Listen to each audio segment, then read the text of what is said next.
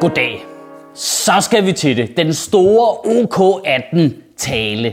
Alle har efterspurgt den. Alle har ventet på den. Ingen kan være i sig selv af spænding. Øh, hallo? Er der nogen? Er der sådan? Hallo? Øh, de, de er gået jo. Der er ingen, der kigger med. Det føles allerede gammelt. Jamen, så starter vi med mediekritikken. Fordi jeg havde jo lavet en principiel beslutning om ikke at snakke om OK18, før det ligesom var færdigt. Så vi vidste, hvad der skete. Så jeg vidste, hvad jeg skulle snakke om.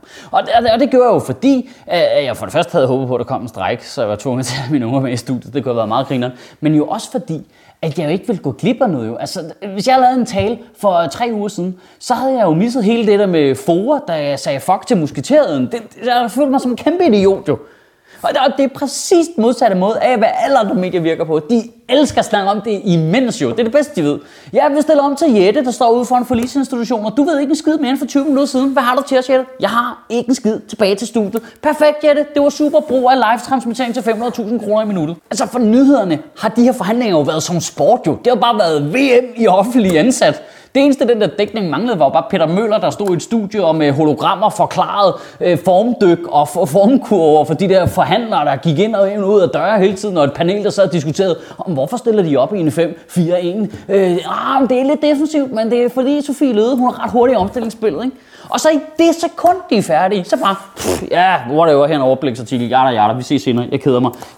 Hvad, hvad, hvad betyder resultatet? Boring, det må jeg så lægge over med, der er nogen, der mødte nogen i en ubåd. Men det, der er sket, er, at 750.000 offentlige ansatte har fået sig en overenskomst. Øhm, og det eneste, der mangler nu, er øh, bare at medlemmerne øh, i de respektive øh, fagforbund og fagforeninger og faggrupperinger med anden sygt kedeligt navn for gruppe, øh, øh, ligesom øh, vedtager det.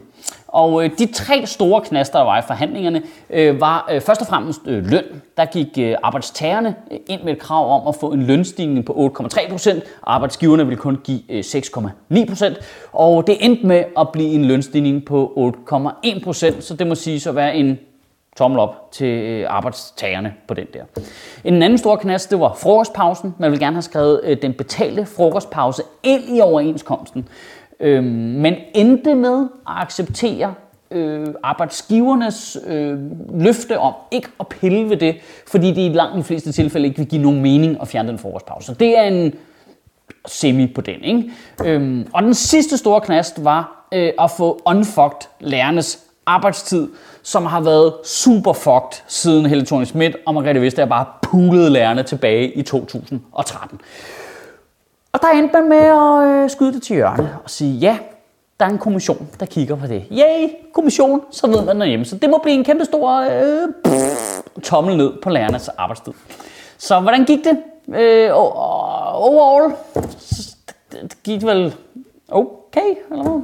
Hvordan gik det med OK18? Det gik OK. Hvad fanden er OK18 også for et lortenavn? Altså, så have da lidt ambitioner. Så, så kald det da super fedt 18, eller awesome overenskomst 2018. Du skal da ikke vælge et navn til dine overenskomstforhandlinger, der får mig til at tænke på den sløjeste benzintank, jeg kan komme på. Hos OK18, der koster løn det, den koster. Til gengæld får du ingen kompromis om landets arbejdstid. Fagbevægelsen skal altså også snart til at finde nogen under 50 år til at finde på deres slogans. Hvad fanden var det der med en løsning for alle? Kunne det blive mere generelt? Altså, det, det, så sloganet kunne lige så godt have været, kun gode ting. Hvad vil vi have? Gode ting. Hvornår vil vi have dem? Nu. Hvad med dårlige ting? Boo, dem kan vi ikke lide. Altså, hvem fanden vil ikke have en løsning for alle? Nå ja, FOA. Ej, det var sgu lidt grineren, var. At Foras formand, Dennis Christensen, opfinder musketereden. Altså det der ret unikke sammenhold øh, i en historisk kontekst mellem alle fagforeningerne, der bare holdt sammen. Du ved, fra socioassistenter over lærer til fucking djøfferne var med, du ved.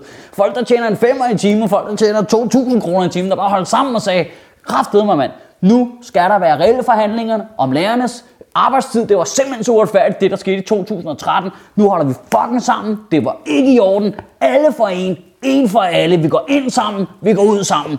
I kan få 8% mere i løn. Ja, fuck lærerne.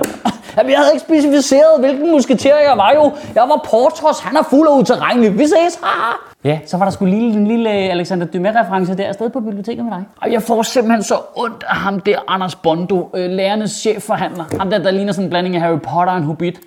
Altså, hold kæft, for så han træt ud der tilbage i 2013, hvor han bare var på arbejde 900 timer i sekundet. Ikke? Og så har han til ikke fået en lur i mellemtiden, for da han møder op til de nye forhandlinger, nej, hvor ser han træt ud. Han ligner en, der sidder og game players om nogen hele natten jo. Og så bliver resultatet, at de skal nedsætte en kommission, der skal bruge tre år mere på at snakke om lærernes arbejdstid. Giv, giv, giv nu den mand en chance for at ligge ned bare en lille bit smule.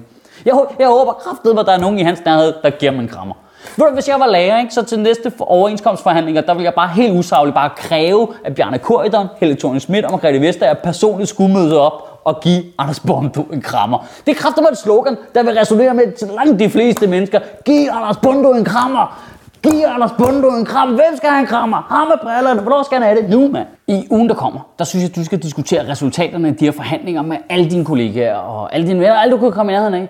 Fordi vi har jo nok vidt forskellige syn på dem, alt efter hvor vi er placeret hen i systemet. Og det er vigtigt at få så mange informationer ind som muligt. Men hvis vi lige skal øh, lige prøve at lade være med at være fjollet i to sekunder, så synes jeg også, du skal overveje, det her. Det, hvis man koger forhandlingerne ud, så det der reelt er sket er, at staten giver en lønstigning på 8%, en massiv pose penge for at slippe for at få en konflikt omkring lærernes arbejdstid. Man betaler for at kunne blive ved med at behandle lærerne dårligt. Altså det her, tag nogle penge, og så hold jeres kæft. Men nu kommer min påstand, og det, man, nu tager man jo bare, hvis man er uenig, men min påstand er, at langt de fleste offentlige ansatte hellere vil have bedre vilkår end lidt mere løn. Jeg tror, langt de fleste socioassistenter hellere vil have en ekstra kollega, end de vil have en lille smule mere løn. Jeg tror, langt de fleste sygeplejersker hellere vil have en ekstra kollega, end en lille smule mere løn. Jeg ved, at alle lærerne langt hellere vil have kontrol over deres arbejdstid, end lidt mere løn. Jeg, jeg tror, at stort set alle, der arbejder på et offentligt sygehus, hellere vil undvære 8% mere i lønstigning, hvis hospitalet kunne slippe for at skulle spare 2% år efter år efter år efter år.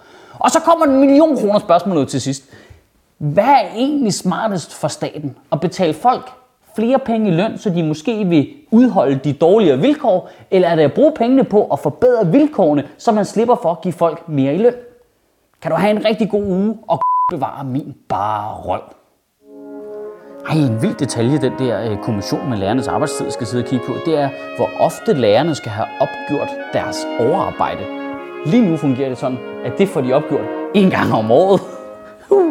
What the fuck, man? Og for det ikke skal være løgn, så får du ikke bare automatisk udbetalt overarbejde. Du skal søge om at få lov til at få penge for dit overarbejde. Hvad, hvad, hvad, hvad er din forklaring på, hvorfor du skal have løn for dit overarbejde? Jeg er, jeg er skudt. Jeg siger bare, jeg er skudt nogen, Jeg er skudt nogen lige i ansigtet. Sjøtministeriet lever af dine donationer. På tier.dk kan du oprette et donationsabonnement, hvor du giver lige præcis det beløb, du har lyst til. Og så kan vi lave flere interviews på Nørrebro Teater, flere taler, sende Sofie Flygt mere på gaden. Og hvis ikke du gør det, så er du en big.